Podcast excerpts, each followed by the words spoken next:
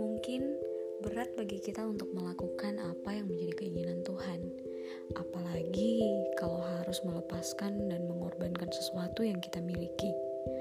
Tapi sebenarnya, kalau kita punya kepercayaan yang penuh kepada Tuhan dan disertai dengan rasa takut akan Tuhan, gak akan berat sih sebenarnya bagi kita untuk rasa percaya kita sama Tuhan itu melebihi setiap fakta yang harus kita hadapi. Sudahkah kita mempunyai kepercayaan yang demikian kepada Tuhan? Belajarlah dari Abraham. Suatu waktu di mana ia harus mempersembahkan anaknya Ishak kepada Tuhan, padahal Ishak itu adalah anak perjanjian loh, anak yang dinanti-nantikan oleh Abraham, dan pada akhirnya Tuhan memintanya kembali sebagai korban.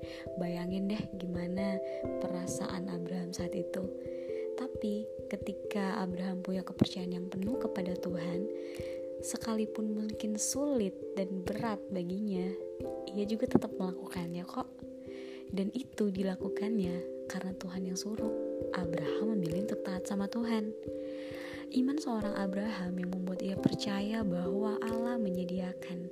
Kita bisa lihat di kejadian 22 ayat 8. Selanjutnya apa yang terjadi? Kejadian 22 ayat 11 sampai 13 kita bisa baca di sana. Ishak tidak jadi dipersembahkan dan Tuhan menggantikannya dengan seekor domba jantan. Dan pada waktu itu Abraham pun diakui oleh Tuhan karena kepercayaannya dan rasa takut akan Tuhan yang begitu luar biasa. So, how about you?